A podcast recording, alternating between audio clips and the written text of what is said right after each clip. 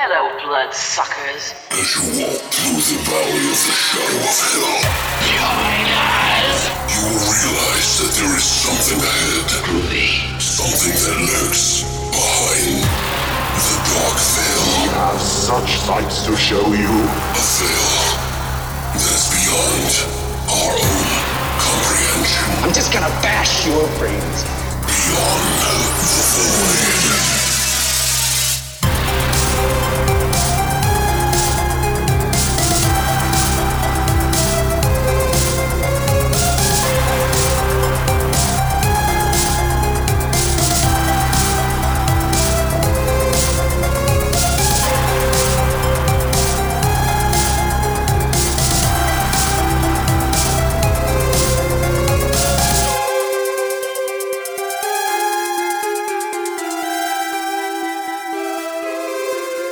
What's up, guys, and welcome back to Beyond the Void. Horror podcast. That's right, it's episode 184, and this week we start a new adventure in a franchise that many have maybe seen. I would assume most people have seen, but maybe not all of the movies in the franchise. And what franchise are we talking about, Christina? The Omen. That's right. We're going to be going through all five of the movies, not the TV series, although Christina might want to add some uh, talk about that on the final episode because we're going to be basically doing this episode where we do the Omen 1976 against the 2006 remake of The Omen. And then the next one, we're going to do two and three. And then the one after that, we're going to do four plus a wrap up of all of the movies in order of our favorites. I have never seen the sequels. Yeah, I mean, I Have you? have, but it's been f- forever, and I don't remember what the fourth one is. Uh huh. It must Like- be that bad. Oh. I'm sure I've seen it. I just, it's just one of those things, you know, like you, when you're craving new movies and stuff, you may Right. not go down that. Plus, you know, it might not have been available as much because the fourth one was like a Canadian TV movie. So Oh, okay. interesting though. I figured, you know, we do something a little bit bigger this time and we're going to be pushing a lot of the new reviews to the YouTube for the next couple of weeks. So if you aren't already following that, you should. We already just did a review of Z.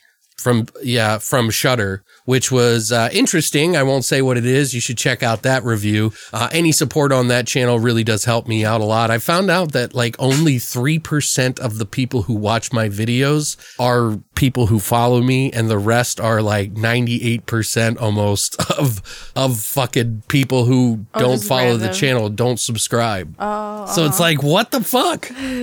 But anyway, yeah, we're to be putting up a bunch of stuff on there. So definitely follow that. There's a link down below for the YouTubes. But uh, yeah, I'm excited. Are you excited to do this franchise? Yeah, I'm excited. Well, especially I'm since you haven't seen the other ones. Right. And it was nice to rewatch these because I haven't or rewatched the original because I haven't seen it in a while. Yeah, but we always make jokes about it in the house. Like, it's all for you. Because So- our dog's name is Murray and he's our fucking child pretty much. And, and like, he's spoiled. So we, Christina would But I- always say, it's all for you, Murray. It's all for you. I love you. He's Yes, looking at Murray. It's all for you. Every time I feed him, it's all for you, Murray. He's it's like, all oh for shit, you guys turned this into a podcast about me? Fuck. We gave him a, a antler and he's chawing down on the fucking bone right now. Hopefully he doesn't break his teeth off on it because he's so fucking neurotic. But yeah, I'm excited too. I'm I'm looking forward to seeing these. I'm I'm definitely looking to two, three, and four now because Uh huh. Me too. because I don't remember. I know I've seen two and three. I don't know if I've seen four. I might have seen it on TV or something like that. So we'll see. But uh, hope you guys are excited. You know, I know some of these are available on two different box sets. We got like the $10 box set, which is like the one you, you could get at Best Buy. And it doesn't include the fourth movie, but Scream Factory put out a whole new release that is with one through four, including the remake.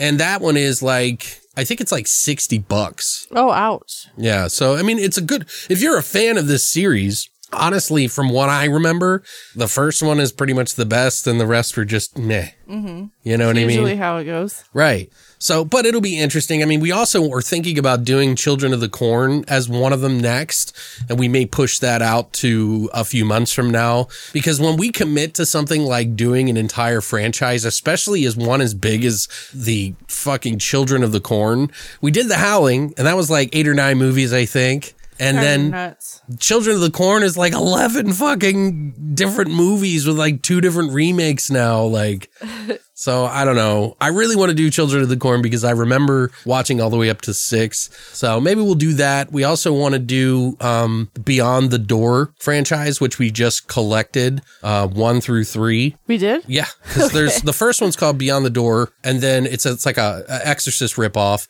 and then there's a part two called Shock, also called From Beyond or From Beyond the Beyond or Beyond the Door two, and then there's a Beyond the Door three, which looks like a so bad it's good film that's out by Vinegar Syndrome. Oh, okay. So I'm I'm kind of interested in doing that too, but that's a smaller one, but we might have to compact that into one One episode. episode. Yeah.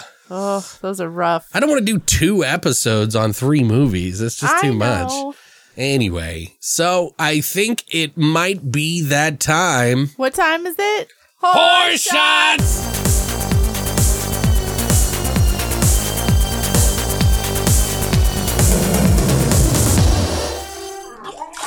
All right, so we obviously picked one of the movies, and God, I would be fucking struck down by the horror community if we didn't pick the first one for many reasons, and I won't explain why just yet. But we're picking the 1976 version of The Omen to make a drink based around one of the characters in the original movie, and that is who we call Scary, Scary Poppins. Poppins. Yes. Which, if you guys have ever looked online, they used to make those faux trailers. They take happy movies and turn them into horror or horror movies into happy movies. Like they called, they did the Shining one, which was like called Shine. And they turned it into a, like a family drama about them becoming Oh, friends. okay, I remember And then that. they did one for Mary Poppins called Scary Poppins, where it's done in a horror theme. And I've always just the the the actress, the nanny in this movie is so good. Like if there ever was a Scary Poppins movie, this woman would have Oh, been yeah, the perfect choice. totally. I mean, maybe not now, but because she, I don't even know if she's still alive. No. But she's not. She's not. She was so good. She was good. So I wanted to theme a drink around her. We were thinking about doing like Hellhound drink, and then we were thinking about doing one with Damien, and then we were thinking about doing one of Apocalypse. Megid- Megiddo, which is a, a town they go to in the movie. And then we were like, oh, we could oh. theme it around Mojito and Megiddo,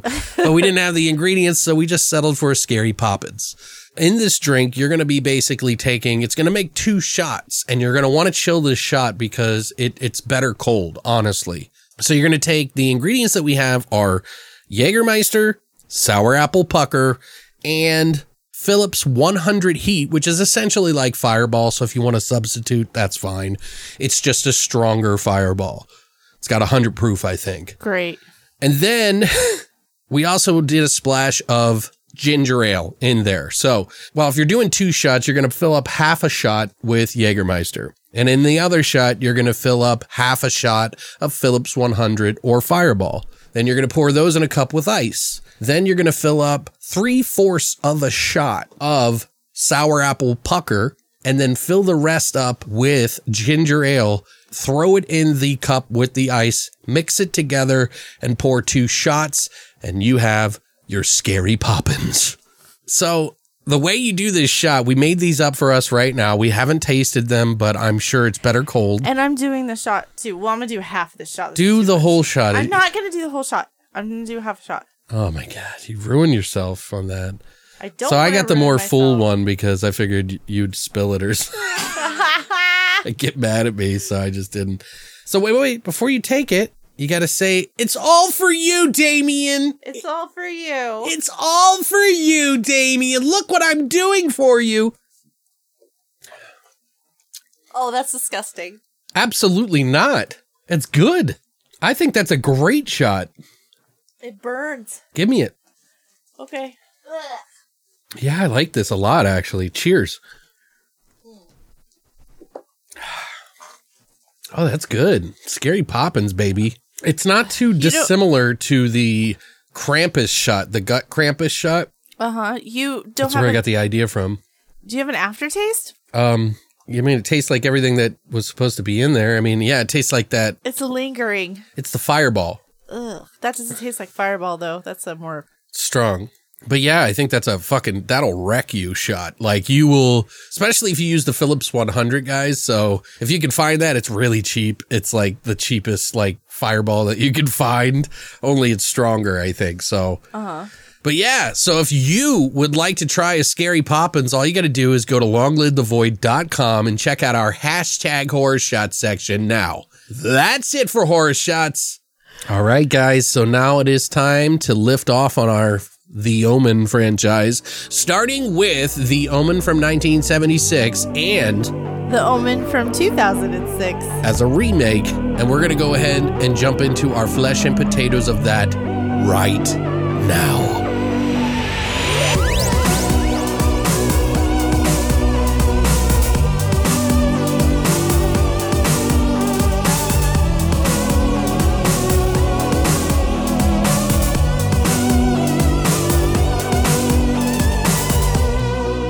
So now we're obviously going to kick it off with chronological order in the way that these movies pretty much came out.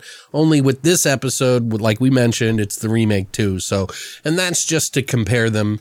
We figured it would be best to do that than to put it on the end. So, Christina, why don't you go ahead and tell us all about the 1976 film, The Omen? Oh, you caught me in the in the end there. All right, Omen, 1976. It was actually released on June 25th, 1976. Oh, Sneaky little I fuckers. know. So too bad they couldn't do it on the 6th like the other one. Well, But maybe anyway. it premiered somewhere. The you know, Yeah, maybe, but I couldn't find anything on it. But anyway. Okay, The Omen is about mysterious deaths around an American ambassador. Could the child that he is raising actually be the Antichrist? What the the devil's own son? the tagline for this movie is Our Final Warning. I don't, yeah. strong. Directed by Richard Donner, who also did a little movie called The Goonies. Oh yeah, Superman, Lethal Weapon. He also did three episodes of Tales from the Crypt, he did a lot. and he did our favorite Christmas movie, Scrooged. Yeah, Yeah, those are a lot of childhood favorite movies, right it there. really is. Really is. The Omen was written by David Seltzer. He also wrote the novel and he wrote the screenplay. Yeah, he wrote all the novels, And didn't he? No, he wrote all the screenplays for the movies, and he also he, he also wrote the TV show. Also wrote the Prophecy from 1979. Yes, the Bear movie. Yes, I saw that. Yeah. Yes, we reviewed it in episode 162. Right. Yeah. Interesting. From Didn't he do the novelizations of the movies though? Because it says here novels, and there are five novels in the Omen series. The first three being novelizations of the film counterparts. So essentially, they were written for the movie, and then somebody turned it into a novel, which they often do with a lot of films. So The Omen was written in 1976 by David Seltzer. So they turned that into a novelization. Then Damien Omen 2, written in, in 1978 by Joseph Howard. Omen 3, The Final Cl- Conflict, was written in 1980 by Gordon McGill. Omen 4, Armageddon 2000, was written in 1983 by Gordon McGill as well. And the final one that they did from the novelization was Omen 5, The Abomination, written in 1985 by Gordon McGill as well. But yeah, David Seltzer did the movies. Right. All right. Movie stars Gregory Peck plays Robert Thorne. He was also in To Kill a Mockingbird, and he was in Cape Fear, both the Cape Fears from 1962 and from 1991. Seems like he, when he played the father, it's like there was a time where they had a lot of really older gentlemen with very young women. You know what I mean? In movies. Did you ever notice that? Because they were like Mm-hmm. Right. really established actors. Right. So they wanted him in there to have that real acting, you know? So Right. know. Um, he was also in. Besides doing the the remake for Cape Fear, he also was in uh, Moby Dick from 1956, and then he was in the TV mini miniseries from 1998. Okay. So I found that interesting. Mm-hmm. Lee Remick, who plays Catherine Thorne, uh, she was in a lot of TV movies in the 80s, uh, but she was also in a movie called The Hunted from 1974, A Severed Head from 1971, The Satan Bug, and Experiment in Terror. Okay. Harvey Stevens, who plays Damien, he was in a TV movie called Gagan the Savage. But then he also was in the 2006 re- remake, which we'll talk about when we. Is that all he ever remake. did? Yep, that's all. That's all he's ever Wow. done. Uh, the Omen was his first movie, and then he did this TV movie, and then he probably just stopped. Okay. You know, kids change kids well, he did the, the remake too, right? He yeah, a- he was just in the remake for like a cameo. He was in a cameo in the remake. Um, David Warner, who plays Keith Jennings, the photographer, he has 200 and tw- 224 acting credits, and he was in one of your favorite movies, The Mouth of Madness. yes. Um, he was also in Tron, Titanic. I've never seen Titanic. Uh, Time Bandits, Waxwork, Star Trek Five. He was something that really interested me is he was the voice of Ra's al Ghul in Batman the Animated Series. Oh, 90s. okay, Isn't that nice. funny? He was also in Scream 2. Okay. Yeah, I loved him. Uh, he was great. He was. He's been a great actor. Mm-hmm. He's uh still with us. I didn't mean to make it seem like he's dead, but And Scary Poppins was played by Billie Whitelaw. Mrs. Baylock. yeah, Mrs. Baylock, the nanny. Um, she was the the voice of of from the crystal, the dark crystal, Aughra. How do you say her name? Aughra. You you know. to Agartha. Yeah, Agartha. And her last movie was Hot Fuzz. Right. She played Joyce Cooper in that or whatever. Uh, Patrick Troughton, who played Father Brennan, and he's important to mention because he played the second Doctor Who in the series. So of all time, he was the second Doctor Who. Right. Okay. And then he's done a shit ton of Shakespeare stuff. And then um, he was also in the original Treasure Island. Okay. Cool. the the budget for this movie was 2.8 million dollars and it a box office it made 60 million Yeah. Pretty good. yeah that's pretty good what do you think alex Uh, I mean, this is a classic fucking movie. I mean, what are you gonna? I mean, eh, there it is debatable. You can point out some flaws with this movie, but you know, when this movie came out, it was huge. It was a huge thing for horror. It's essentially a public service announcement that warns of the dangers of adopting children. You know, you know, saving one child's life could, you know, be the death of all mankind. So let this be a lesson.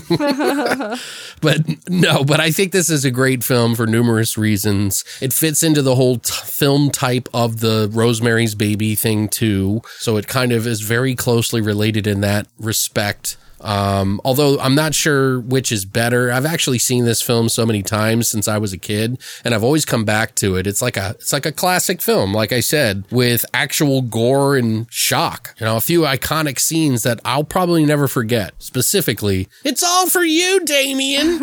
I mean, that's just crazy. Like that's a really cool stunt too. right Like I don't know how they did it exactly, but plus, I mean, it's got one of the best soundtracks in a horror movie ever. Like some might even argue better than the movie itself, which I I definitely can't say they're 100% wrong on that. But I think it works together pretty great regardless. And Jerry Goldsmith did amazing work on this and it deserves every bit of credit that it gets. I even have it on my playlist that I listen to all the time. the spotify one Yeah. oh okay It's, I, I always hear it in there and I'm totally cool with it. you know, it's like so different from the, the other synth stuff. you should you should link your spotify Oh, I'll do it. Yeah. If you guys want to listen to like dark synth or synthwave mixed with like different types of electronic dark music and stuff like that with horror scores and shit like that that are on Spotify, you're definitely going to want to listen to this. So I'll, I'll post a link down below to the Spotify. But I have this on the playlist. It's iconic. I picture him sipping wine in like dark candlelight while sacrificing a goat while he was writing this. because it's fucking I mean it is like one of the best dark fucking it's like the perfect fit for this movie. It's just that good. It really is. I think it's kind of ahead of its time while being very um uh rootsy and grassy and just like authentic. You know what I mean? Like there's something very authentic about it. But plus, I mean, this movie is w- what catapulted Richard Donner's career to give us so many wonderful films that we already mentioned, like Goonies, The Toy, Lethal Weapon, Scrooge, and plenty more. So you have to appreciate it just on that alone. And and don't get me wrong here, he's done a ton of other work before that, but I think this was the movie that really just blew him up, you know. Um I think it's a it's a solid mainstream success that brought us multiple sequels for better or worse. We'll find out. I think there's just something really terrifying about kind of doubting your own child or one that you adopted, you know, regardless, there's something kind of very creepy about that as a somebody that might be becoming a parent or wanting to be a parent. That is something you think about maybe just in the back of your head, which is also something that puts you in the position of could I do this to my child or someone I adopted? Could I do this to a child if it were all true? You know what I mean? Mm-hmm. Although I will give some criticism on this film, there are a lot of people who will, you know, say they they love and respect this film, but they may have wanted to see a little bit more behind the eyes of the child and like was he the one causing all this problems, you know, or was it Satan? You know, it doesn't super focus on the child even though he is kind of the pivotal central force of the plot. It's it's really it's just about the the parents' lives, really and everyone that around them. I feel like they could have shown him being a little bit more present in some of the moments of these sort of well thought out plans, but you know, there it's a minor gripe and you know, it could be debatable as to why they didn't show him that much because maybe one, he wasn't controlling it and his dad was to let him get to the point where he could do this kind of stuff. You know, and it was everything, all the chess pieces around them that were moving.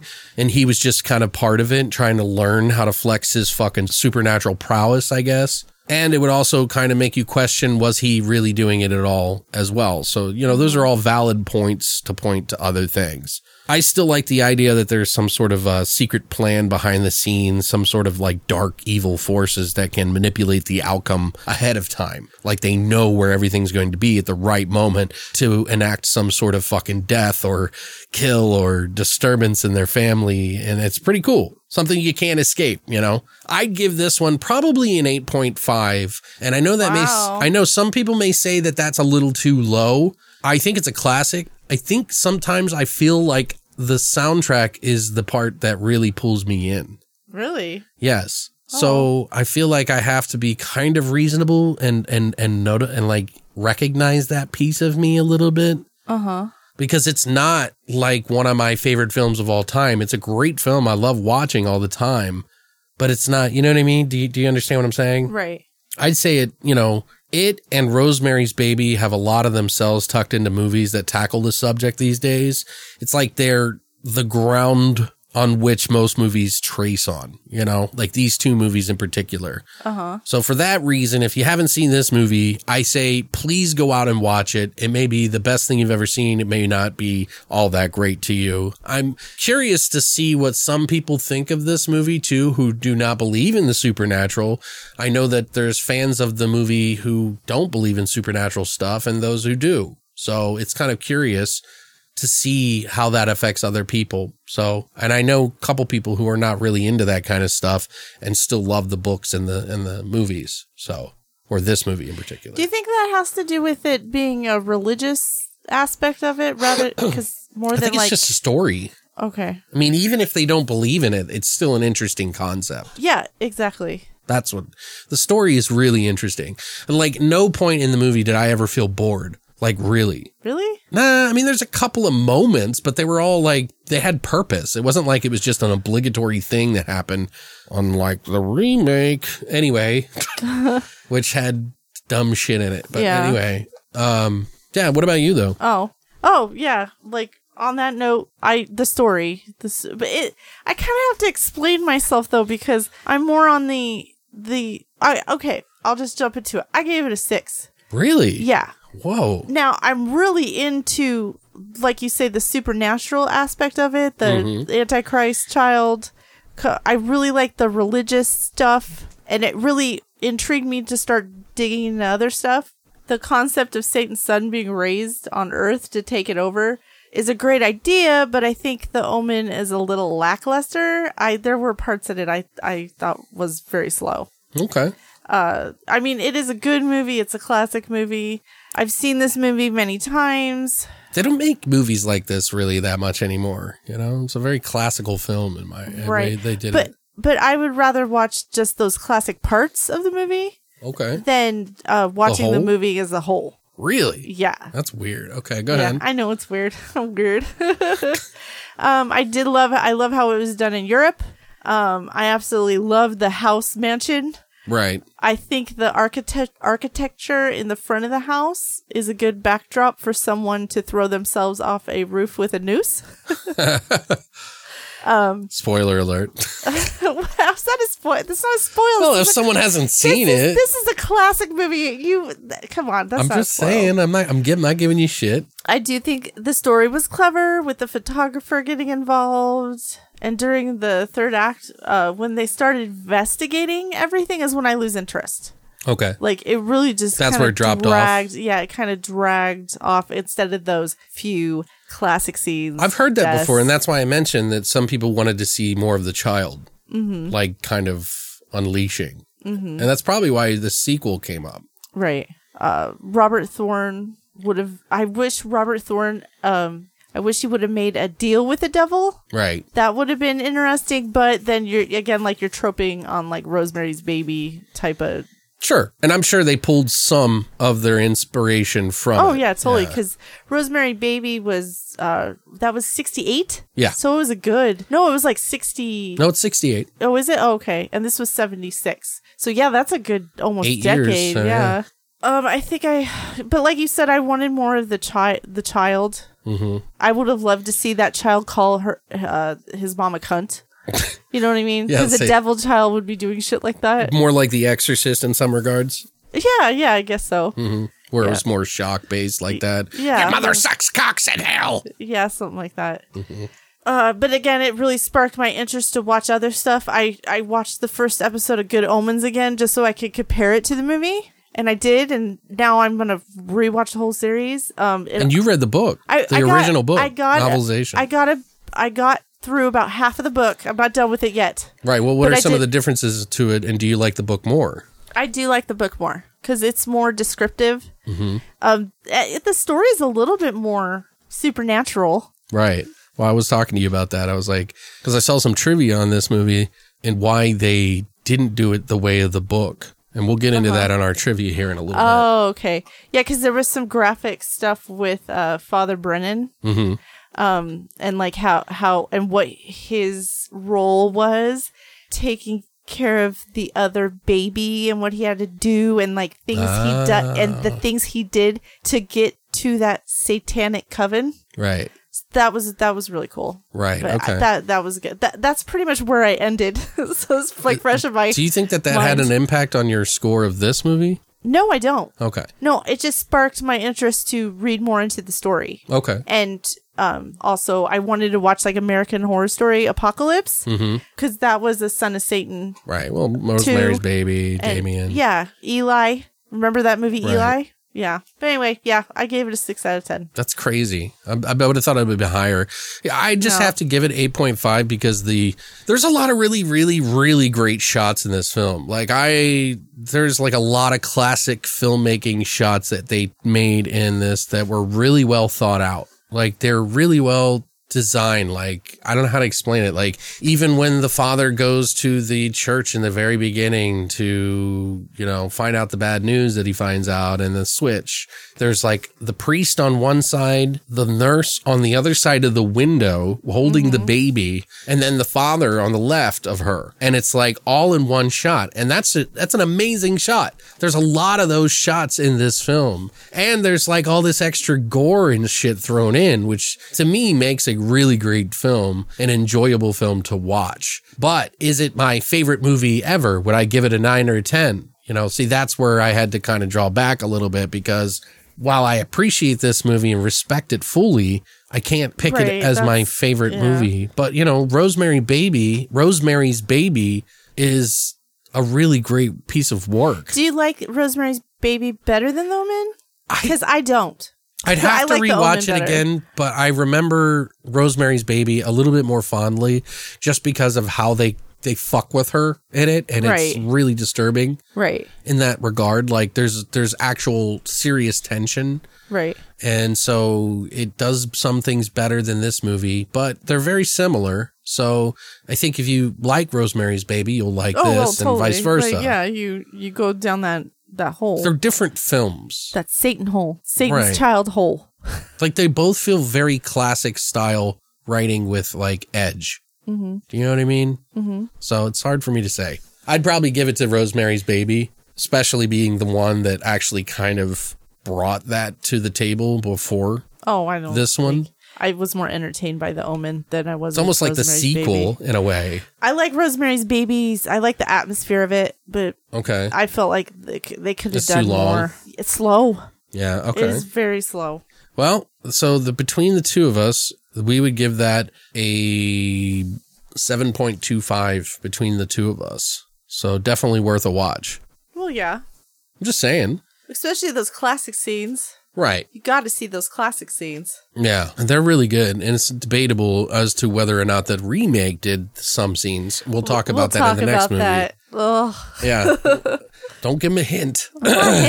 Anyway, so we're going to be reaching our trivia portion of this. So if you haven't seen the movie, there is a lot of trivia that is really good uh, about this film, be it uh, that the cursed portion of it. There's uh, uh, this is one of the films that a lot of people thought were uh, was a cursed film, and there are also a lot of really interesting things as to how this movie got made and like why people chose to be in this. So if you don't want anything spoiled about the movie, we'll get into that. Some of it early on is not exactly spoilerific, but if you don't want anything spoiled, I recommend you go down to the timestamps down below and listen to us talk about the next movie. Uh, but get out there and watch this movie if it's if you've never been able to watch it and you enjoyed what we had to say about it. So you've been warned. So, some of the trivia on this. One of the reasons why Gregory Peck, who played the father, accepted the role of this tortured father and is conflicted with guilt was because he hadn't been around when his son Jonathan committed suicide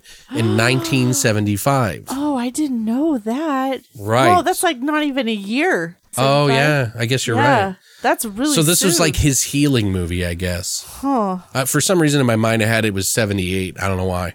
Oh, it's no big deal. Um, but yeah, I think part of the reason why Peck took this role for so cheap too, because he did it on the cheap, was because of that. Oh, okay. It was a therapeutic thing. Right. Like it was more like he's getting something out of it, so he didn't need to take as much money for it. Mm-hmm. Supposedly, he didn't get nowhere near his normal value. I think it was like 250,000 for this role, Wow. um, which was a lot less, which is far below what he normally got. But they did offer him 10% of the, the, you know, gross Oh God, tell me he took of the it. film, yes. Oh, and thank he God. took it. Okay, so when it made 60 million at the box office, yeah, millionaire. this technically became one of his highest it, it was his highest paid role as of his career Mm-hmm. because of that. Wow, So, yeah.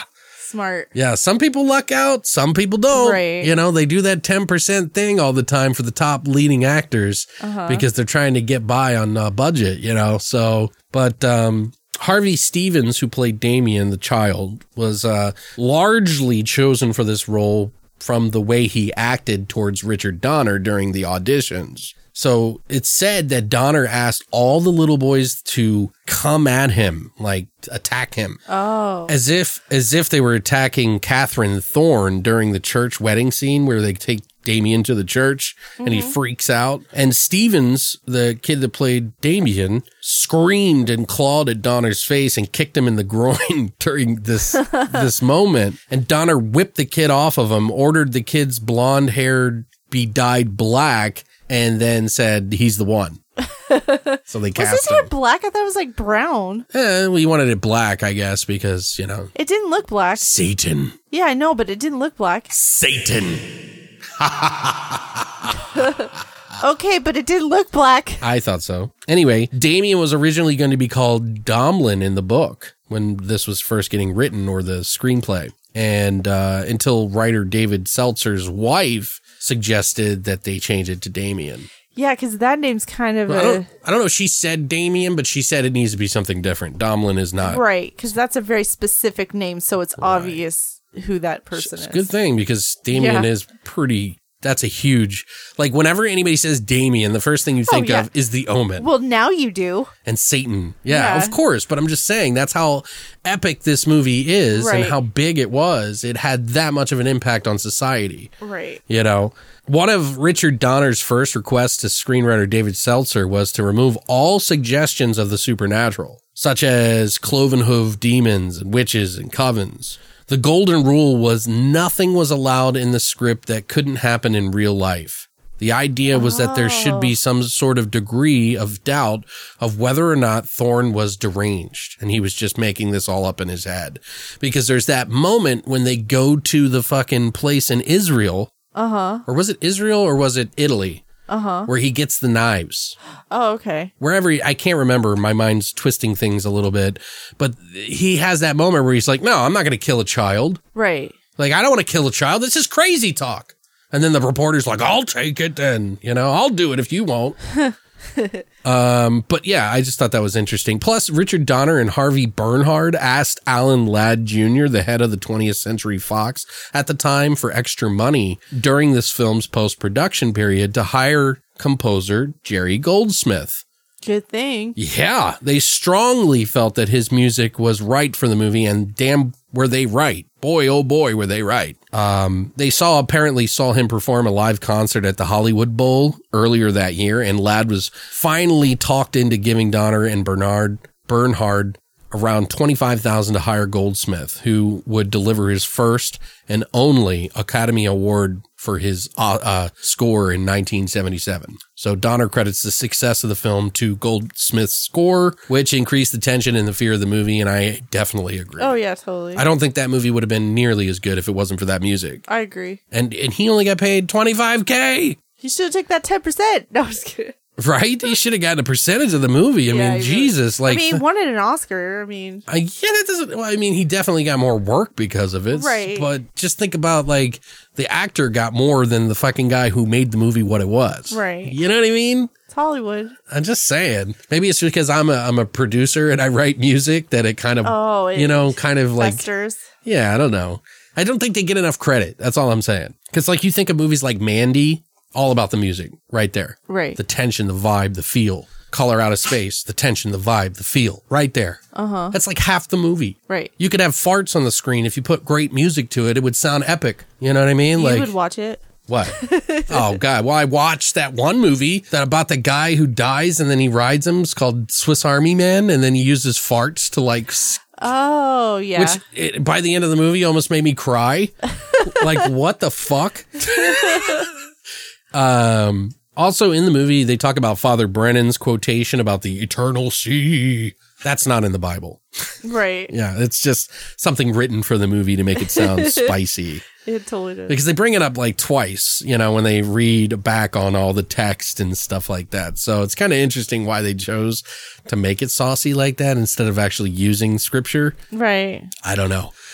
But this is uh, one of the many supposed curse films, as I mentioned earlier. So we're going to go over some of those. This is all detailed in the new Shudder series called Cursed Films. So some of the information that you're going to be hearing about that will be coming from directly from that, which is a pretty cool show if you haven't seen it. And it talks in uh, on many different movies as well. So it's not just this one; it's That, many. that Twilight Zone one. That was That fucked was up. fucked up. I had no idea. yeah, that one. I did. I, forgot really- about that oh, one. Sorry, I didn't mean to No, no, no. soil the mood, but Jesus Christ, if you haven't seen the Twilight Zone one, oh my god. So I definitely think you should check that one out at least, at the very least. But Right. this one, if you haven't seen it and you want to skip ahead a little bit, that's fine. Um, a lot of the attention to the supposed curse on this movie, The Omen, was because they had a religious advisor named Robert Munger who was a part of like religion. Like he was, It's part of religion. he was a pastor. I just can't a remember what like advisor. I- I but he was an actual ordained minister, maybe. I think they said. I can't remember if he was a priest, a pastor, or a minister.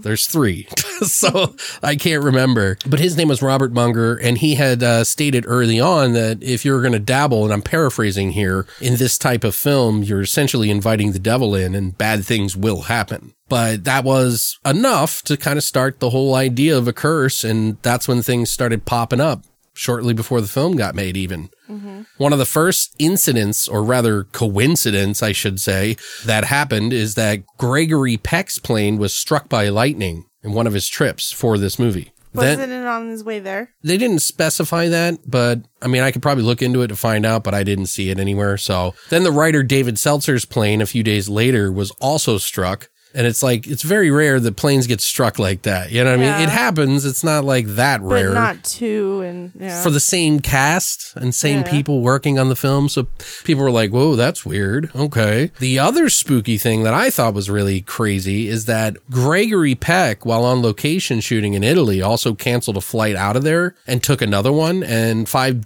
Japanese businessmen took it, and that plane crashed. It crashed because it hit birds on liftoff and then crashed at the end of the runway, skidding out into a road hitting a station wagon that didn't kill the people inside that was his wife and children, the pilot's wife and children. It's just weird. They had just dropped the pilot off and then they crashed into and, Right. and he died. right. So crazy. It's crazy. It's really weird. Like, what? Then Mace Neufeld, who was the executive producer of The Omen, was in England at uh, Piccadilly Circus, which is like this big area. And they were staying at a hotel, and there was a restaurant they were supposed to go to like a block and a half away. And a bomber set off a bomb that killed a bunch of people. And he was supposed to be at this specific specific restaurant, but didn't go. And that's one of the restaurants that got blown up. That's crazy. Yeah. So it's like this whole thing is happening and people are getting fucking crazy. I mean, like after hearing about four of these coincidences or what would we call it? Uh, synchronicity, Uh huh. you know, because like I think it's like more than three coincidences in a row. It becomes synchronicity, meaning that you're either on the right path or in for a really big disaster. Richard Donner also got a lot of threats in the mail during the making of this film. And one of them he had always remembered was that one of them were saying that because they were kind of, there was a lot of films out in the 60s and 70s about Satanism that were really painting it a different light than it really was. And were the Satanists the ones who were threatening They, them? they made it seem like that, but they didn't specify. So I'm just assuming that they, it could have been both. I mean, it could have been religious people saying because the Pope and like, you know, like in Italy didn't want this movie to be made because they thought it was dabbling in shit they shouldn't be dabbling in. Plus, they were putting up news articles about the making of this film all the time that was like warning people. So there was like people from all over including, I'm sure, Satanists who have never been painted in the proper light. There is Satanism that doesn't even believe in supernatural forces whatsoever. right. So, I mean, that's something that a lot of people don't realize. They think, oh, well, you just spray a, you know, the Mother Mary with blood and you're good and, you know, worship Satan. Like, no, there's different types of, of that. Right. Just like Christianity. But yeah, I don't know. But it's, he, they, one of them said that they wanted, to, they were going to have his blood spill in the streets or something like that. Right. The blood would, his blood would flow in the streets. and he just laughed about it, I guess, kind of like, whatever. In one ear, out the other. They also talk about how maybe this wasn't even a curse at all because everybody actually, for the most part, survived and, they had avoided disaster. And it became a successful movie. right. And it was like almost like Satan himself was kind of helping make sure this movie got made. Maybe he just was unsure he about how it was going to come about. Right. then he was like, okay, this is fine. Let it be. well, I would think he would be more calculated, like reading the future and shit. So he prevented it. Well, I don't. He, can they she, see, whatever. Can they see the future? What, What are they? Satan? A psychic? Satan? Satan's a psychic? I mean, if he exists, I would assume probably. I mean, I don't know. Your guess is as good as mine. There are some other trivia bits that I'll get into, but for now, we're going to jump into some of our scenes to try to get through this. I know this is going to be a little bit of a longer episode for you guys because there's just so much information about this movie and there's so much that we want to talk about. And it's not like we're going to be able to go back and do another episode on this again. So we got to give it the BTV treatment. If you ever want to skip to anything, you can always go down to the timestamps down below and that will tell you everything that you need to know to skip to the next movie and hear us talk about that too. So just, just so you know. But some of the scenes that we want to talk about, what was the first thing? I remember the first thing you pointed out in the movie. What do you want to talk about first? Like, like what was the scene that The you? The very first thing it was Rome, June sixth, the sixth month of the sixth day of the sixth hour. yeah, six six six. Yeah. Six six six. The mark of the beast. Is it off? okay. That's where he gets the baby switched. He finds out that his baby didn't survive and they're going to give him this other baby, which is really highly suspect. And then he even asks, Can I see the baby? right. But in the book, in the book, it, it really focused on she couldn't have a baby and she, she had a bunch of miscarriages and da, da, da. so that's why like during that scene you could tell like he really wanted her to have this baby and she didn't know it was it wasn't dead yet Right. so hmm. that kind of lacked in the movie that explanation about the baby Well, they didn't have it in there at all. They pretty much just said she miscarried. Right Which you find out later that she caved, they caved its head in and fucking replaced the baby. yeah, we should have made it like an Easter egg with like a hole in it, like you know, baby brains or something. shot out of that Six six six, the mark of the tasty beast brains. I don't know. Anyway, tasteful, Alex, tasteful. Um, I remember there was that one scene where they're talking about going over to the U.S. because he's he's become the ambassador for England, which is huge. Like, if you're going to be an ambassador, that's a huge fucking mm-hmm. place to be an ambassador. Like, you're going to be doing a lot of daily things over there, not like you know some other country. You know? right but he only got that position because he was the president's godson or something right Ah, no, he earned it straight up. oh You're thinking of the new movie, the remake. oh but they're talking about him going back to the US for some reason. I don't know what it was. And then suddenly they can't find Damien anywhere. And he's by a, fu- they're by a fucking river, a lake, a running water, and a toddler who's like two years old. Walk, barely able to walk, and they just let him run off on his own near a fucking river. and he was like hiding behind a tree. He's like, boo, ha, ha, ha, wee. and she's like, oh my God. that was a weird that was a weird scene yeah, that was, it's just weird. They, it's like they were treating him like he was a dog, like he was just supposed to follow them. Yeah, good parents leave toddlers by running water, by the way. Yeah, yeah. You should put him on a leash I know, like at least like tie something around its neck so it doesn't get any. so it doesn't hang itself in the river. but so then it was his birthday party. yeah, it was the the roof scene where the, the nanny. Yes. Do you want to talk about it? Yeah, because the the nanny, the the young one, she had been carrying him around, and you could tell she was the nanny from like when he was a baby, because they showed like they did the whole the time lapse of him growing up or whatever. The nanny was always there, this young nanny, mm-hmm. and Catherine, the mom, she gets jealous and she takes date wants Damien, takes date Damien, and then all of a sudden you see the nanny, this do- the hellhound comes out of nowhere. What kind of dog was that? It was a Rottweiler. Oh, Rottweiler, Rottweiler. They start the the dog starts talking to her like you know. she just turns her head Yeah, like a dog does. "Oh, oh." Scooby, Yeah, then all of a sudden you see her on the the roof. it's all for you, Yeah, Damien. that classic scene. I love you. And then uh, and then she jumps off and oh, she hits the window. She goes through the window. And she That hangs herself, House. swings into the window. Her legs all flip flop around like Flippity crazy. floppity. Yeah, she's all spaghetti legs. That beautiful house. It was a beautiful, gorgeous house. That's a house. That's a man. That's like a fucking like like.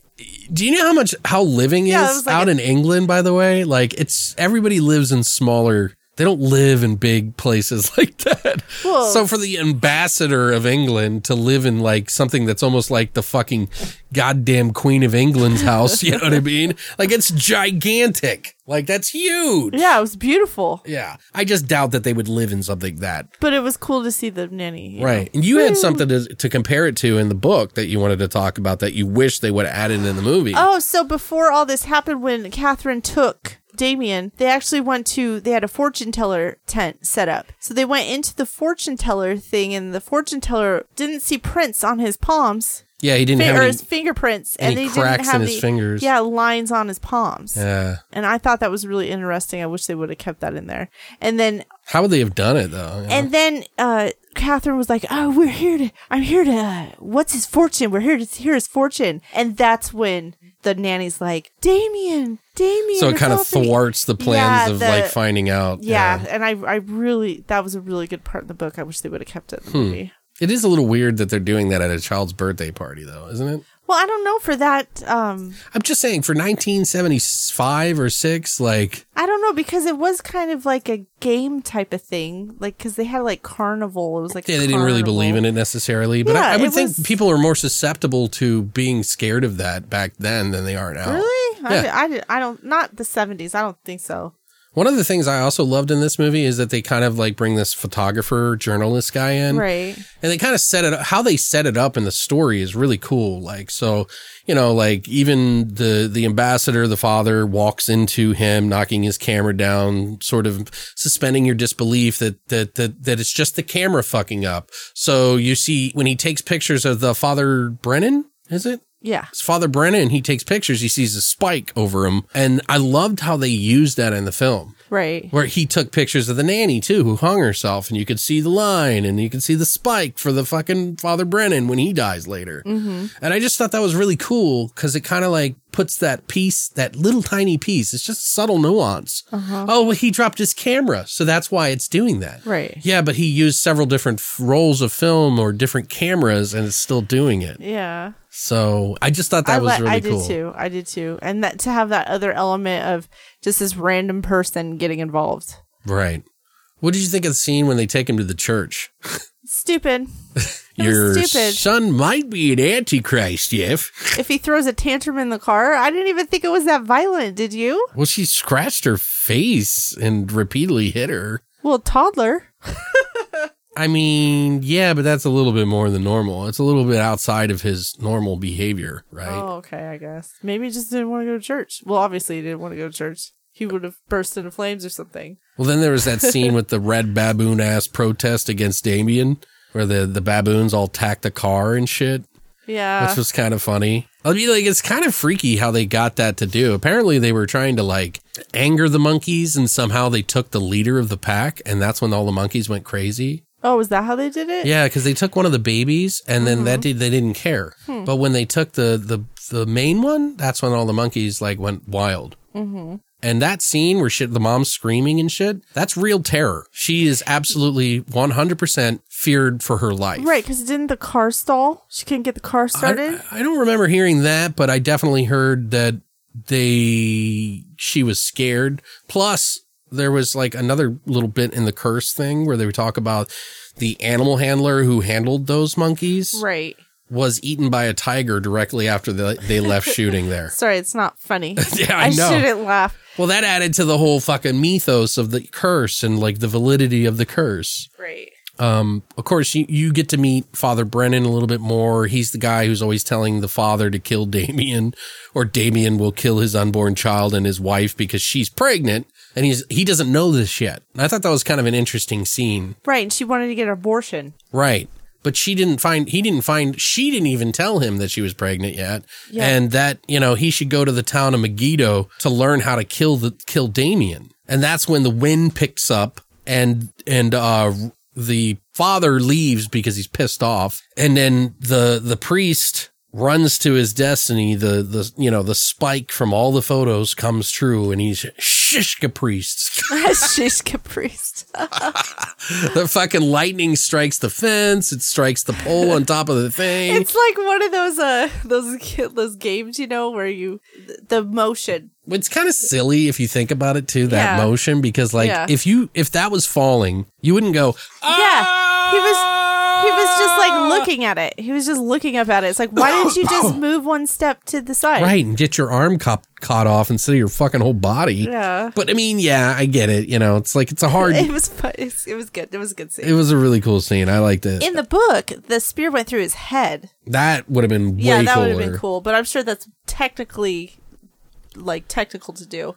No i probably just might have been pushed it over the r rating that they were trying to go for Oh yeah, because it is surprising that this entire franchise is and remains rated r right.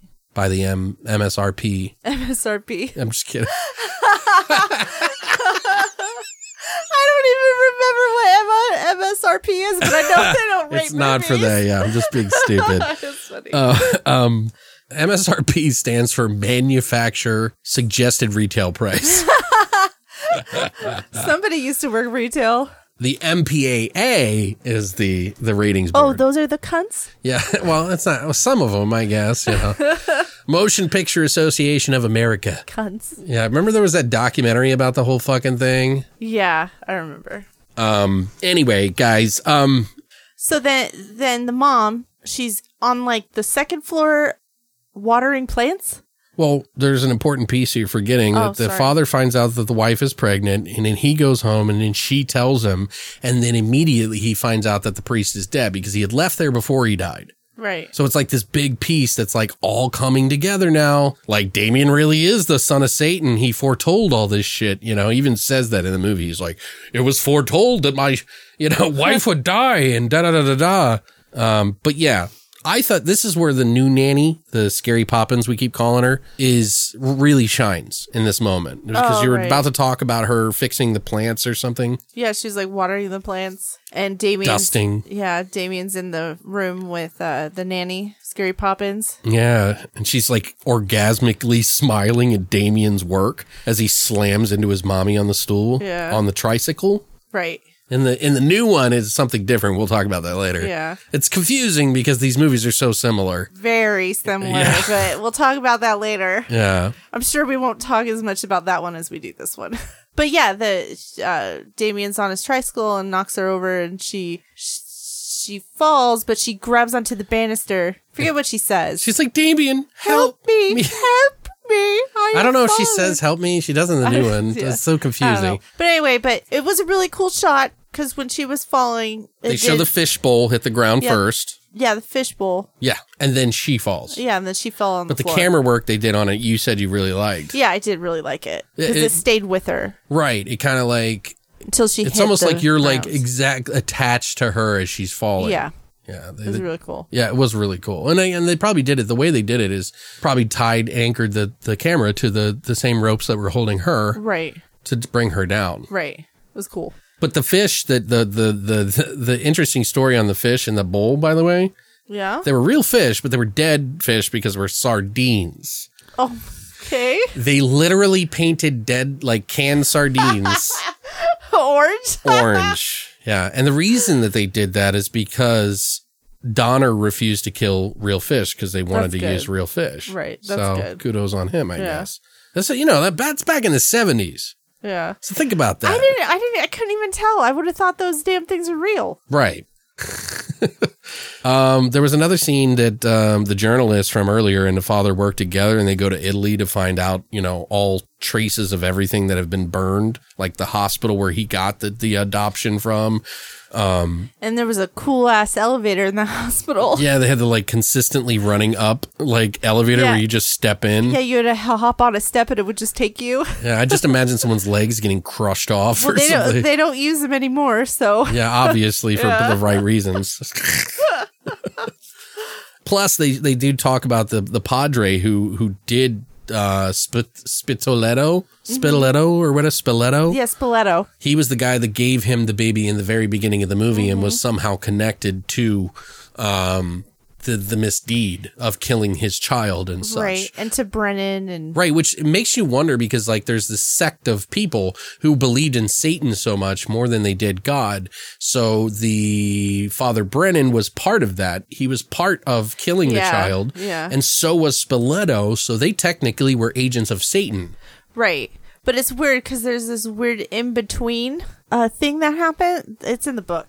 What? Go this- ahead. No, it's it, th- there's this weird in between. Like they they started out. You know, Are you talking about in the very beginning of the book? No, it's mid book. They talk about it. How they they started out um on the road to God and they got their father priesthood or whatever, and then they just kind of descended. That's what I want to say. Mm-hmm. And yeah.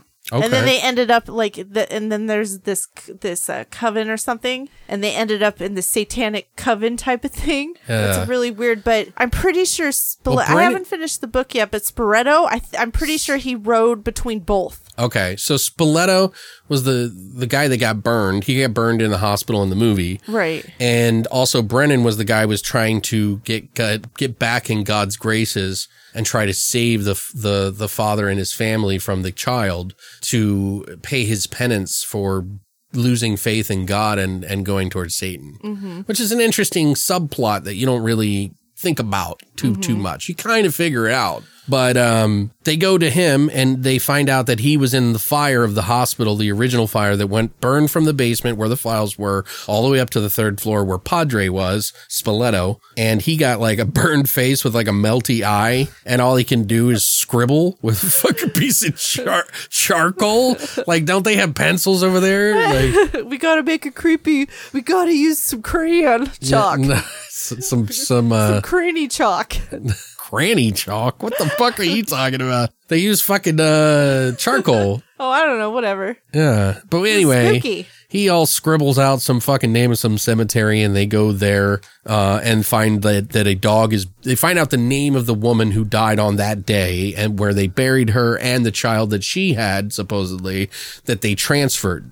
And, she was supposed to be a jackal, He called uh the photo or the Father Brennan called her a jackal in the beginning, right? but we can't hear it. It got it gets cut off. yeah, we thought sh- he said witch. Yeah, well, we couldn't hear it. Originally, yeah. We, we didn't find out until watching the remake what he actually said, Right. Which they made it a point to point make it so you could hear it this time.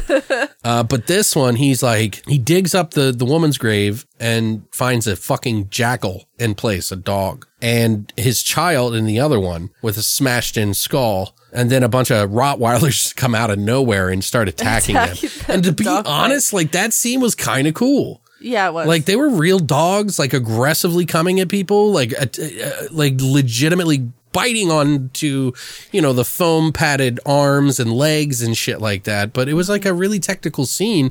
Animals are not easy to fucking shoot, nor are children. And this movie had both. right. You know what I mean? And that's when they go back to the hotel all wounded and uh you find out that the scary Poppins shows up to the hospital and essentially gets all creepy and pushes the mom out into uh, of the window cuz she's in the hospital from falling. She miscarried and then she's got a broken arm and he's like you need to come here now and scary Poppins shows up and she's like pushes her out a window and she crushes into a fucking ambulance which Is it- awesome. It- it is, but it's kind of weird how Miss Baylock, Scary Poppins, just shows up to the hospital like out of nowhere. right. Well, I was like, did she teleport there? Like, what's going on? And they try to disprove a lot of that stuff in the uh in the new one. Right. But we'll talk about that. It's so hard not to now. Because I'm coming up with these revelations as we're like doing this. Right, but that's why I wanted to make a point of it. Right.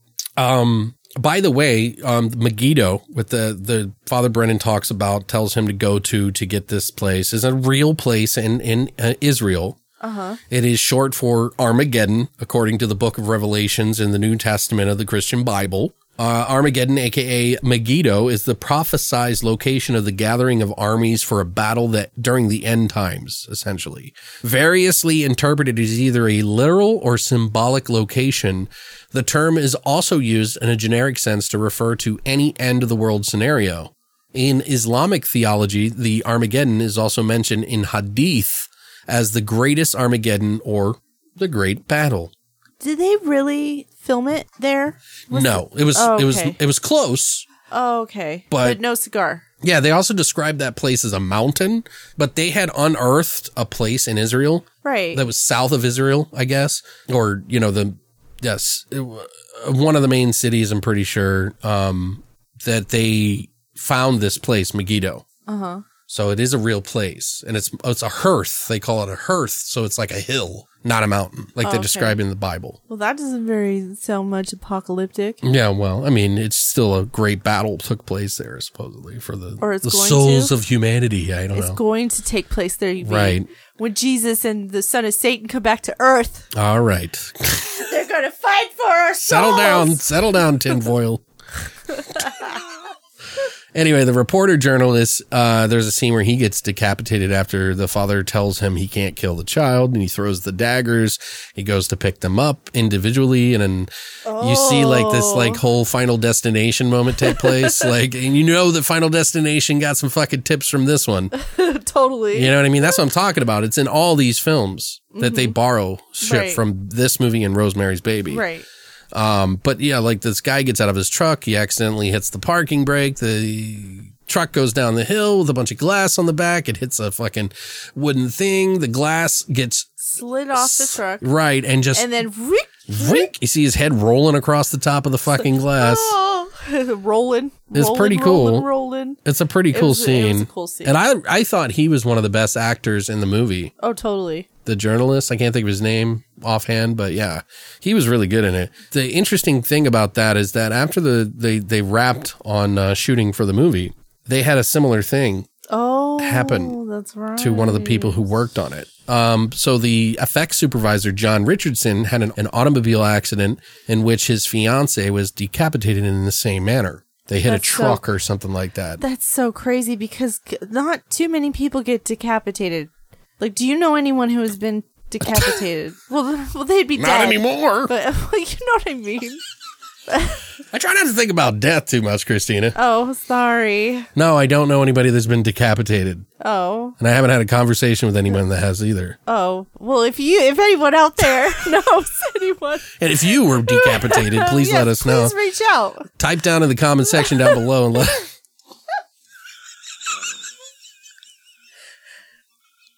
But anyway, that's weird. Yeah. And the fucking even crazier thing, you, you think that's bad, right? Check this out. It happened near a sign that said Omen, 66.6 kilometers. Wasn't it spelled like O M M E N N? It was O M M E N, 66.6 kilometers. So weird. Like, really? How convenient. That's like, that's like the devil going, yo, you like my work? Motherfucker. He's like flapping his fucking red cock in their faces. You know what I mean? Like that's just, just flip flapping that thing against his belly and against the back of his tail. right between his butt cheeks. All right, there, calm down. okay. You don't need sound effects for that. I kind of wonder if the tip of his penis is like a spade. It's like a spade. I enjoyed my decapitation talk better than you talking about Satan's penis. Well, because you know how they always depict the tail. It's always got that like spade on the end, like the like the symbol. What if his tip of his penis is just like that? I don't know. Why don't you ask him? Maybe you should summon him. Summon him. He had the gun. He put it in my mouth, and he made me fuck her. Maybe it's like that. That's what his dick looks like. Is the seven dick? right. Okay. All right, it's just things you think about, guys. Anyway, so, so Scary Poppins gets stabbed in the neck and trying to protect Damien from his father because the father's ready to kill him after all of this. He's like, I got to do it. But he has to drag him to a church because he won't die unless It's you kill him consecrated on- ground, yeah, baby. Consecrated ground. Got to get to that consecrated ground. Mm-hmm. But then, of course, you know, he gets the, the plans get thwarted because the police show up and shoot him. Figures. Fucking police always shooting people. Yeah, well, I mean, he was going to kill a child in their eyes. They weren't really thinking about if he was the son of Satan. That's, they're doing the good job, You know, really. sometimes cops just let people kill children. Okay? They're doing the, they're doing the good dark lord's work for them. so, but yeah, so that's how the movie ends. Well, I mean, no, no, it didn't end like that because then they zoomed on that they're at the funeral. Oh. That Damon's holding the hand of, Of the the, president. president. of the United States of America. of America. yeah, so it was uh yeah. Which leads into the the future movies. I think the third one in particular. Can't wait to watch them. Yeah, so that one's with Sam Neill. Wasn't the Sam Neill? Sam Neill. Anyway, guys, I'm sorry if we bored you on that one. Um, but it's there's just so much information. It's like kind of fun to talk about. It really know? was. I had a lot of fun, like getting Oh, into yeah. all the stuff. Me too. So I hope you guys enjoyed that too. But we do have the remake to talk about, and this one will probably be a lot shorter. Yeah, Uh, just a heads up on that one. So I have the info. okay, go ahead, jump into it, baby. The info about The Omen 2006. It was released brilliantly on 06 06 That's June 6, 2006, just in case. In case you thought it was in 1906. I'm just going to skip the synopsis. The tagline for this film, because it's different, was His Day Will Come. Also, from the eternal sea he rises. Oh God, they used the fake script. they totally did. Oh my God. Um, This remake was directed by John Moore. He also did Max Payne from 2008, Behind Enemy Lines, and A Good Day to Die Hard. That written, name, dude. written by David Seltzer, we know. yeah.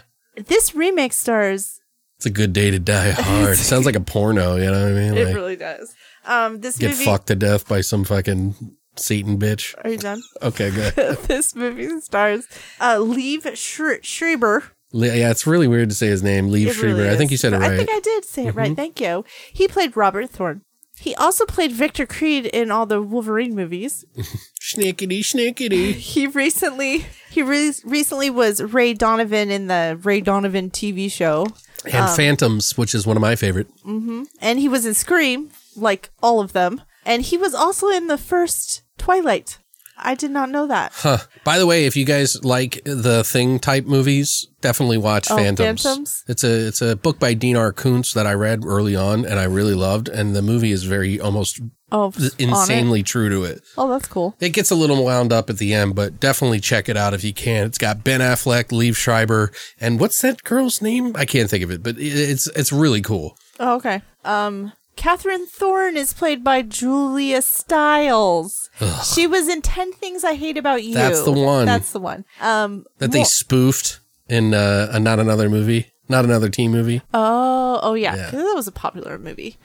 Um, more recently, she was in that Riviera TV show, and she's been in all the Bourne movies, Bourne Supremacy, Jason. Not a fan of her. Bourne- I'm not either. I thought it was when I saw her name, I thought it was somebody else, but really, I really want to punch her in the face. I, it's weird, reason. right? Like there's It some really aggressiveness, It's and I don't know yeah, why. Yeah, there's aggressiveness. Probably from watching The Omen.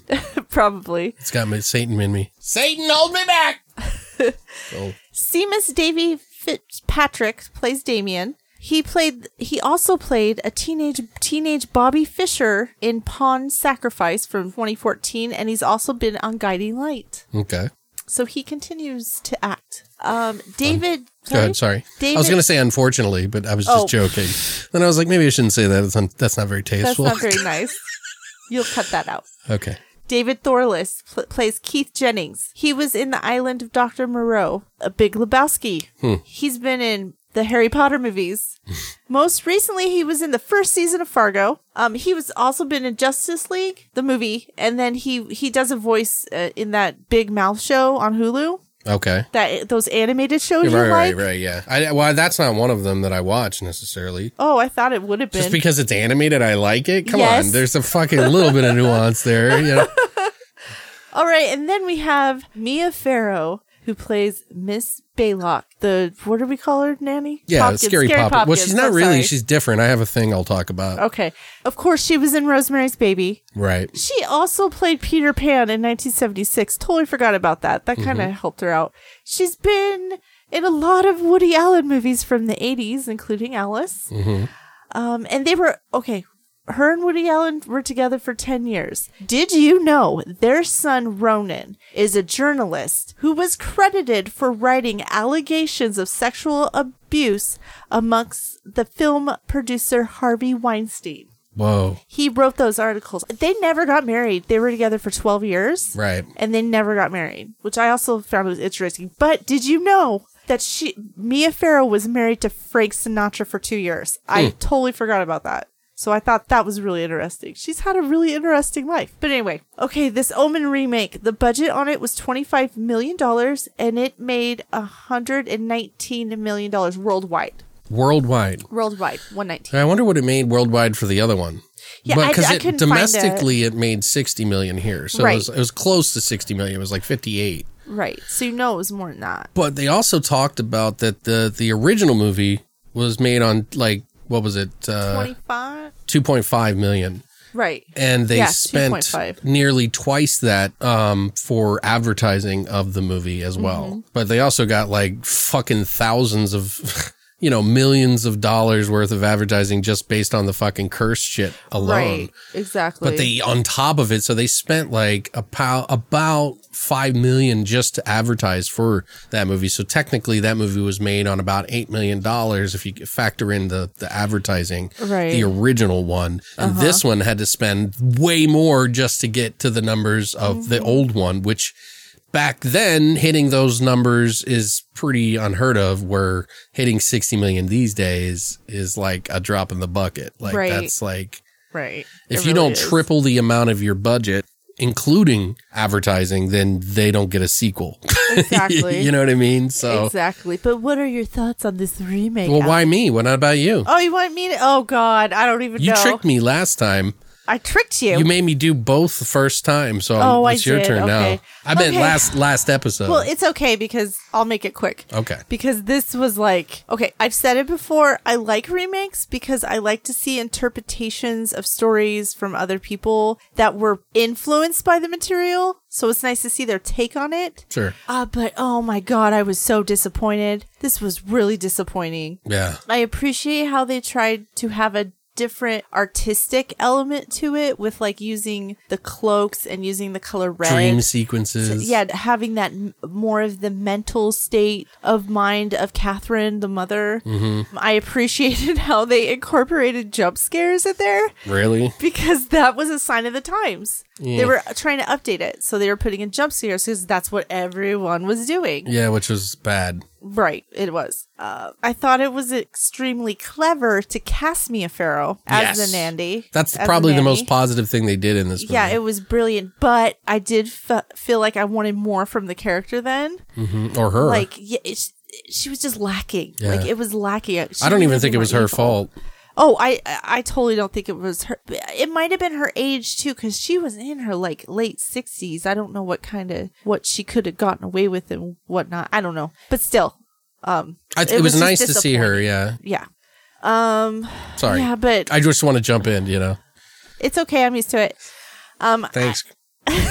Are you? As- Uh, uh, Yes. I'll kill you. are You gonna say? Are you done? Are you done? This is why I don't talk that much. Anyway. Sorry. I really felt this generation was cut short with this remake. I only gave it three out of ten, Wow. Okay. and we'll get into more of that later. Why I didn't like it that much. okay, so that's wh- everything. Yeah, that yeah. See, quick. Told Okay. quick. How about you? You're gonna make yours quick. I- what an asshole. When the- okay, so first of all, when this movie came out, remakes were going through this weird transitional period. So you know, where the normal definition of a remake meant to pretty much repeat the same movie, only updated some. Uh, although there were examples of movies that did do remakes that were different than the original, it just wasn't popular to do it that way. It was too expensive, too risky in their minds back then. This was a straight by the book remake, like the true and tried remakes of the past, you know, like whereas like the Blob 1988 did something different. Uh, and Dawn of the Dead. Thing and Dawn of the Dead, exactly. So they pretty much did things differently back then. While some newer movies were actually rewriting the movie to make it stand out as its own, some prime examples of this in my book around that time were Dawn of the Dead, which me and you talked about briefly, and then, of course, Halloween, which was by Rob Zombie, where the whole term reboot pretty much stemmed from. Like, that's where it first popped up. As I remember everybody saying reboot, reboot, reboot when when uh, Halloween came out. But if you really think about it, years earlier, it was Dawn of the Dead that did a reboot. Right. Um, now to be clear about all of this, guys, I'm not one of the people who will damn any and all remakes or reboots. In my opinion, there are some that definitely surpass the originals, and uh, they are few and far between, of course. However, this movie is not one of them. so uh, it- we watched this back to back with the original, and I can't tell you how annoying this experience was as a whole.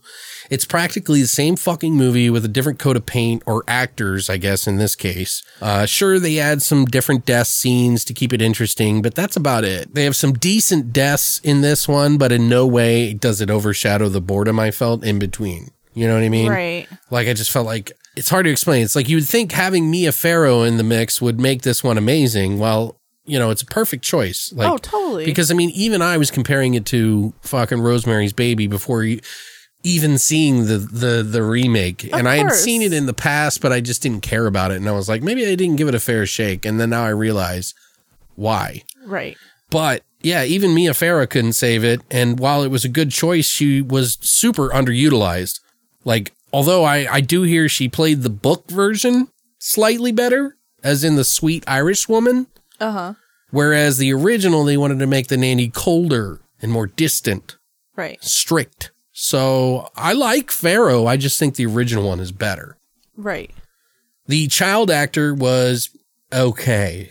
Like, and I didn't really think, I mean, you know, it's kind of shitty to say like a kid actor did a bad job because Right. really, like, It's the director's fault. yeah, I mean, maybe, I don't know. It just felt off, you know, personally. Mm-hmm. Because even the kid in the original, while much better, is still not as present as this one. But I give the win to the original boy more because they knew how to direct him a little bit better. Even though he's not like omnipresent. I mean, like he's there, but they don't really center the story as much as they do kind of on this one.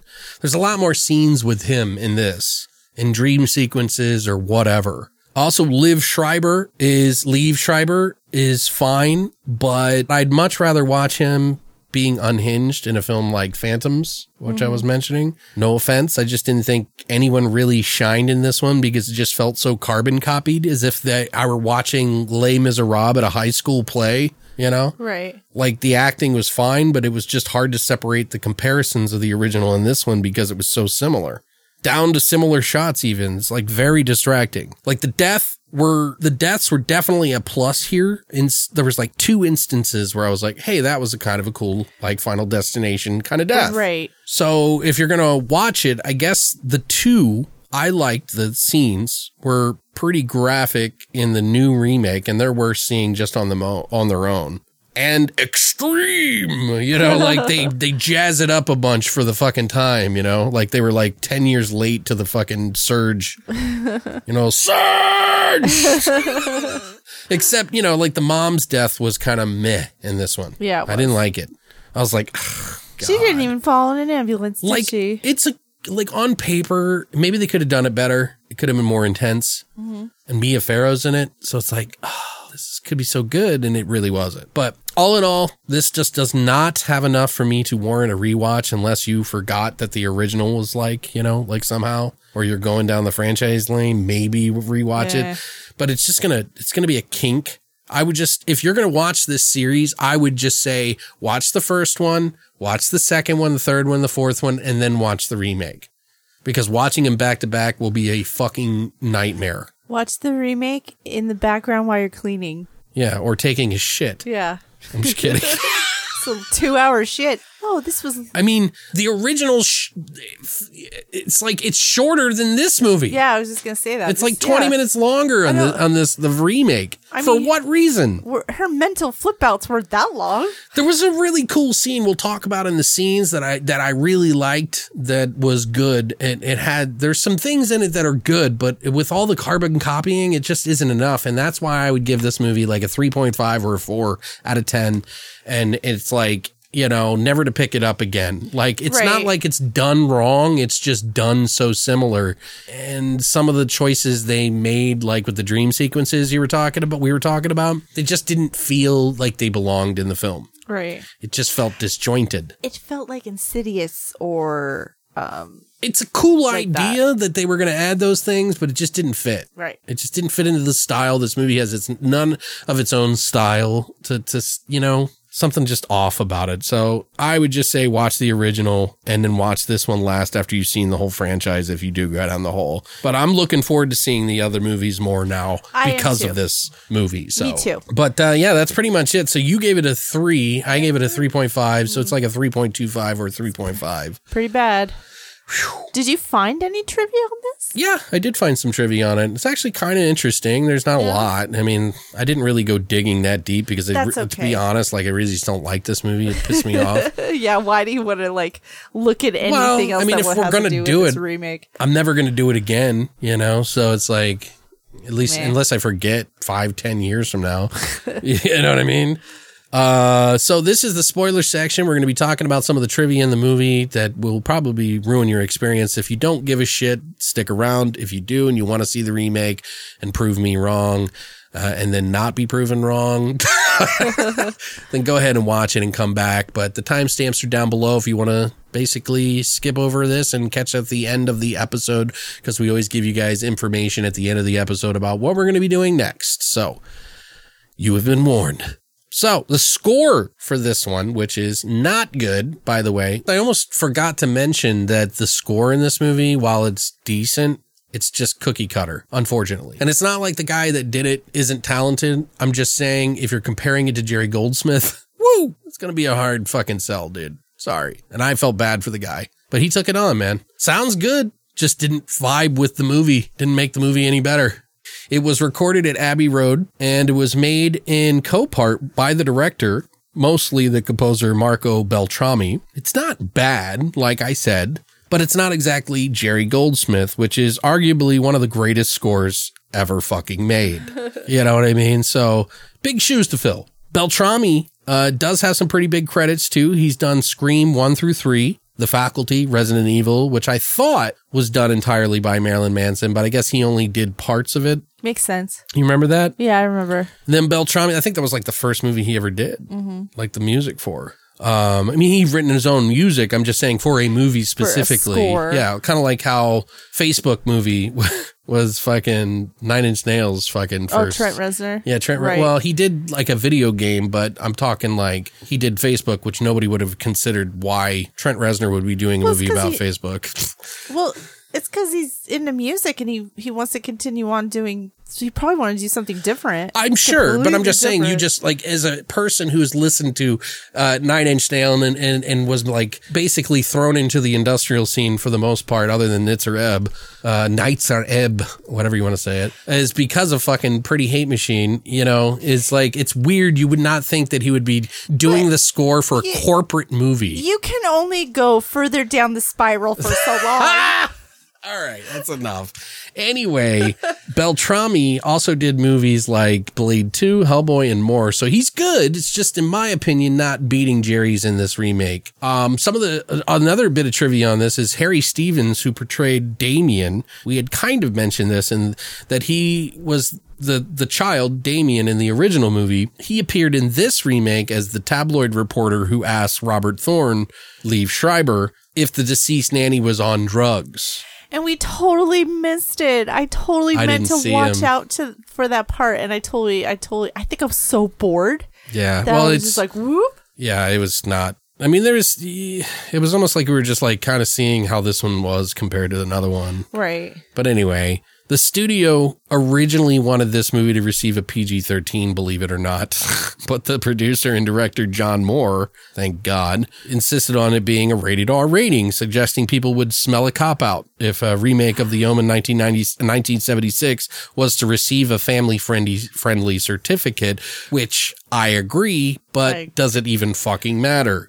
well, yeah, but it, it was for the death scenes. They wouldn't have been able Oh. to have those death scenes. which again is very much in, akin to Final Destination. Right. Yeah. Pierce Brosnan and uh, Jim Carrey were considered for the role of Liv Schreiber's uh, Robert Thorne. Could you imagine Jim Carrey? Yeah, I don't know if I could feel that, but that was around the time as Eternal Sunshine of the Spotless Mind, he right? was acting. Where he yeah, was where like he was trying not- to get out of the comedy. Yeah, yeah. Maybe he was a little more morose at the time because he's a little out there. Uh, I love Jim Carrey. Oh, me too, Regardless yeah, of what he- people think of him, but um, but maybe Pierce more I could see than than Carrey. Yeah, just seems weird, But right? they needed. Well, I guess he could have done an American accent, Right. I guess he could. He's done it before. but I don't think people could picture him as an American ambassador. well, I think his so his style of acting matches Gregory Peck more, but he's Right. not an, a, a modern sort of version. Right.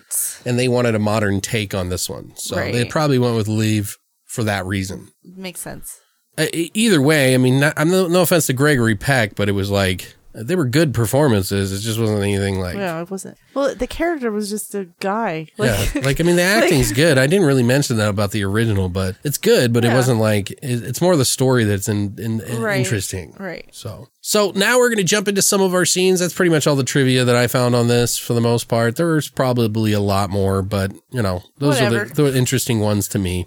So in the very beginning, they sort of try to psych your mind with Liev Schreiber's character, Mr. Thorne, who is the dad, being the deputy of the ambassador of England. And so this is where they sneak in that extra kill in the beginning where the actual ambassador is killed by a oh, gas truck where he's the truck they have the same scene where the decapitation scene was had mm-hmm. and they put it in this place only it's a gas truck and it spills all this gas into him and a cigarette that was dropped on the ground 5 minutes before catches the gasoline on fire and in and the car explodes. yeah, and then that's how fucking Robert Thorne becomes the ambassador by proxy, by mm-hmm. by situation. That was clever Right. of them to do. Thought that was an interesting dynamic. I mean, it, the, the death was stupid, but had no impact on me. Him in the car. Oh, oh. But it's like, ah, gotcha. Made you think it Yeah, was going that way, huh? Like, why did Yeah, it was like it was, it was like a little Easter egg for people to go, wait, they changed it, you know, like and make it fun. Uh, I appreciate the attempt because it's the same guy writing it, Exactly. Jerry Gold or David, David Seltzer. Seltzer. I almost said Jerry Goldsmith. what did you think of the birthday scene in this one, where the nanny hangs herself? But Oh, well, she didn't go into the window. right, She hit the the house wasn't as nice. they did have that dog scene, but it was a German Shepherd. Yeah, it was a German Shepherd. That's the first thing I pointed out. I was like, that's that's a German Shepherd. That's so cute. I really think it would have been better if she slapped the wall and like blood came out a little bit. yeah, Like it would have been. It just wasn't aggressive it wasn't enough. dramatic enough. Yeah, didn't have any shock factor. Yeah. Then you get introduced into Mia Farrow, who is the replacement nanny, the new Scary Poppins, I guess. They also have the the mom in this one that's questioning things a bit like the father was in the original, mm-hmm. which was kind of an interesting dynamic. But I don't like Stiles that much, so it kind of didn't have any, Bearings. yeah, to- like nothing that I was interested in.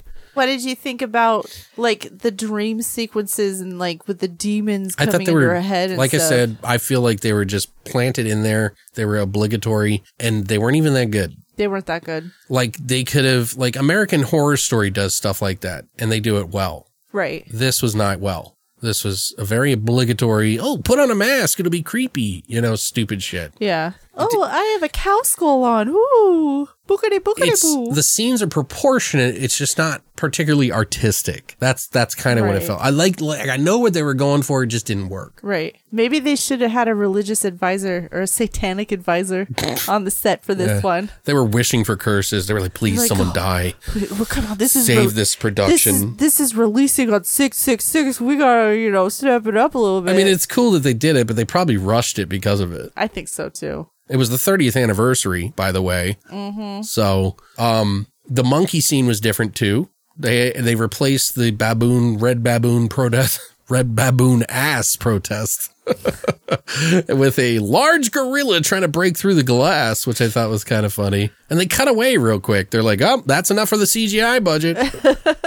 Because they do the cracks of the CGI. Yeah. I think it was just a guy in a suit too. Yeah, probably. They do gorilla suits really well, though. Yeah.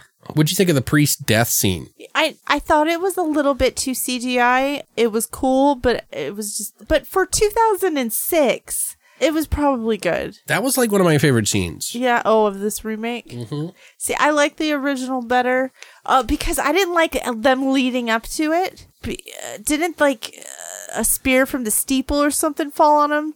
It was the same thing. Yeah, but I don't know. It was like the way they filmed it. I didn't like it. Well, what I liked about it, and I'll explain it. There's like in the beginning, it's in the original movie, it's fucking Gregory Peck and the Father Brennan guy, the the father and the and, and the priest talking about it on a bench out in the open under a tree, and then he runs off. In this one, they did it under a bridge while it was raining, which I thought was an interesting add to this version. Makes it creepy. kind of, you know, it's just, you know, he's running in the rain after talking with the dad about his son. As he's running, you hear like screams and moans and whispers, like,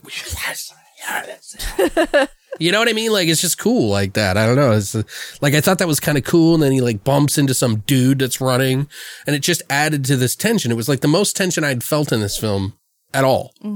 Uh, and it's not perfect. It still spikes him, but they added it breaking through stained glass for some reason. Why? I don't know why that piece was like that. So dramatic. It was like the, the, the glass was on its side. Made no sense why it was there. It was just extreme In the middle surge. in the middle of a storm, Right. which I really wish that storm would have appeared out of nowhere. Like it Well, it kinda did. No, because when they were talking, they were under the bridge and it was raining. Well, it whips up stronger as he's running. Yeah, but it's just not Which as it did in the Because movie. you know, it's you know, The original, I mean. it's not as creepy. Well, whatever. Goes through the spikes. The, the spike goes through the stained glass, and then the spike still penetrates his body, and then like he leans back, which looked a little bit cooler in my opinion. Um, and then the the glass like sticks in his head and body, which was pretty cool. But it's again very Final Destination, Very. you know, over the top spike. You know, like I don't know, it's still cool. Like like I appreciated it. Then they had that scene where the mom falls from the third story instead of the second story. Oh yeah, Like in the original, she falls from the second floor, and it's more plausible that she lives. She falls from the third fucking and story. she fucking hits like hard at a hard ass floor. And it's like 10 foot stories Yeah. too. Like we're not talking like the small house, like second floor, third Right. floor kind of thing. She falls. Yeah. Like this is a huge fucking mansion. Oh, stupid. and like, I don't know, the flooring for that scene was specially built apparently, and they had padded it so that she could just safely do it. And she decided to do the tr- stunt herself. And they kind of did the same kind of shot too, where they followed her down. Right. But instead, in the first one, she landed on her back, and on this one, she turns to the side. No, the first one she twisted. Oh, she twisted. Okay, I got So you confused. get confused. I got confused. the first one she twists and breaks her arm. This one she just fell on her back. Fell on her back. Okay. Oh, because that's right. She had a broken arm. But anyway. Right. I I don't know. It was it just felt too familiar. Mm-hmm. The uh, journalist in this one we thought was like a perfect pick. Oh yeah, when he walked up, we were like, "Hey!" He's a great actor. I love him. He really is. Um, he was a good choice for this. He has further proof though. They do at the scene where he shows the the father that the spike is through the guy, and he's like, instead of it just being another roll of film, it's two different cameras and another roll of film. One of the cameras being digital, and it still showed up. So it was almost like further proving that there is some evil out there. Uh-huh. And it's almost like more unbelievable that that could be anything but evil lurking after, and the nanny getting hung and all this other shit, and then him seeing the knife uh, cutting his head off or whatever. Like, so Right. I thought that was a nice touch, but it didn't save the film. I couldn't believe that they added uh, Emperor Palpatine in this movie. by the way, oh, the uh, uh, father Spirilli or Yeah, was it Spoleto. Spoleto. Oh my god, his makeup was horrible. Because that's the first thing I said was, "Hey, that's Emperor Emperor Palpatine." I didn't know he was in this. which by the way, that that guy who plays Spoleto is Giovanni Lombardo Radice. For those of you who are fans of horror, you should probably know that he was in Stage Fright, Cannibal Pharaoh, or Ferox, however you want to say it. Violent Shit, the movie. Violent shit. yeah, we did oh, that okay, in I- an I- episode. I remember. and that. one of my favorite, he played Bob in City of the Living Dead. Nice. Poor Bob. I don't know why they hate him so. he gets his head fucking drilled like Oh by a drill. It's like one of the coolest scenes in uh whatever, but he's like the creepy guy going around like trying to fuck like uh inflatable dolls or whatever in the house and then he sees the hang priest and shit. I Oh just I just I just love him and like he actually does a pretty decent job of acting in this movie, but the makeup job that they did on him was like way overdone and like I don't know, it was kind of silly. Uh-huh. he did look like Palpatine. He totally did. He did, yeah. but they they also swap out the mom diving out of a window for an air bubble in her IV that Mia Farrow's character, Scary Poppins, Mrs. Baylock, puts in. She she Oh, puts air right. in her fucking IV, which kills her. Uh-huh. Which is a terrible way to die, and I wouldn't want to. I seeing that go as slow as it was, I would It be freaked out. Too. Yeah, it is yeah. suspenseful, but it could have been done so much better. Yeah. and I just was so disappointed with that scene in general. I really wish she just would have punched her in the face. Yeah, like they got into a fight and she like actually put in up a Yeah. struggle, but she was medicated. Whatever. They were like, she can't even talk. You can't go in there. I'll just leave the child out here, you know? And then he's like looking at the fucking security guard, the kid, and he's like making him feel unnerved. Did you notice that? They did that in this in the Mm-hmm. Movie. Yeah. Nothing ever became of it. Yeah. It was weird. The journalist death scene was one of my other favorite scenes. Um, pretty cool what they did on this one. This is totally Final Destination. Oh, totally. hammer drops from a guy who's fixing the roof, hits the sign as he's picking up the daggers, and it knocks the bolt loose, which then causes the sign to swing on the bottom because it's like one of those side mounted old signs where they have it sticking in the side of the building and poking out and it unlinks the top part and it swings down and chops his head off from behind. Oh my gosh. That was cool. That's cool. That was a cool scene. I mean, it's not worthy enough to go see the movie, but at least if you're going to be, you know, documenting cool death scenes, you could point that one out that that's not a terrible r- replacement. Right. Right. It's not as cool as the glass Right. in a way, but it's still cool. It's still cool. But yeah, uh, this one ends pretty much the same The way. Same. Same. It's the president. This. Yeah. And this is seriously. It's like even the dialogue was the same. yeah, it was pretty pretty spot on. Same Yeah. camera angles, same Yeah. There was a couple of things they did differently, like the the fucking when they go into the Father Brennan's house and he lives in a sewer or something like that, and it was a much bigger room. Oh, right. and they had different pages like hanging of- from the ceiling. More of crazy. Instead More of crazy. the like in the original, they had it all glued on the wall and shit like Right. that. But yeah, I just I don't know, man. it was just a disappointment. It is like I, I'm just trying to think like if all the people who saw it when this came out, like if they'd never seen the original, would Yeah, they have would- liked it? Right. Well, obviously not. I mean, no one's ranting and raving about it, you know? Yeah, I mean it got a pretty low score. Yeah. I am excited to watch the second the sequels because I I'm hoping since the child is going to be Damien will be older, there'll be more mayhem for him. Well, you might want to taper your expectations, but I am excited. Oh, I'm excited. Let's just see how it goes before you jump to conclusions. And I'm also going to rewatch the TV show if I can find it. Um, Oh yeah, yeah. We watched the TV show. We did watch it. We liked it. Well, let's explain that better because we watched the TV show. We were struggling with it for a long while Right. until the last four episodes. right. Which is like The Exorcist. It was a little cheese dickery um, in the beginning. We, it was enough to keep us interested, but not enough to like Right. make us want to come back for season two at that point Well, until the last couple of episodes. And then we were like, fuck, this got good. And, then they canceled it. And then they canceled it. Yeah. That's because most people didn't make it to the point what we did. right. They were doing old school tactics. Right. Like old school TV show tactics. it felt like a is not good. supernatural TV show. It totally did. A little bit, you It- know, like like Supernatural, the TV show. Right, Yeah. right.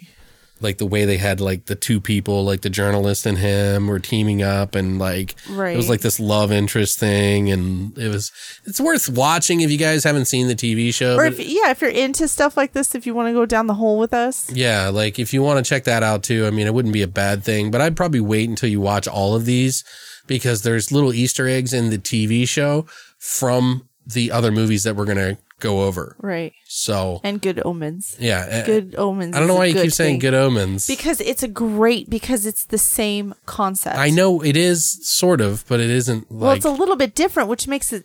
it- But I think it's better.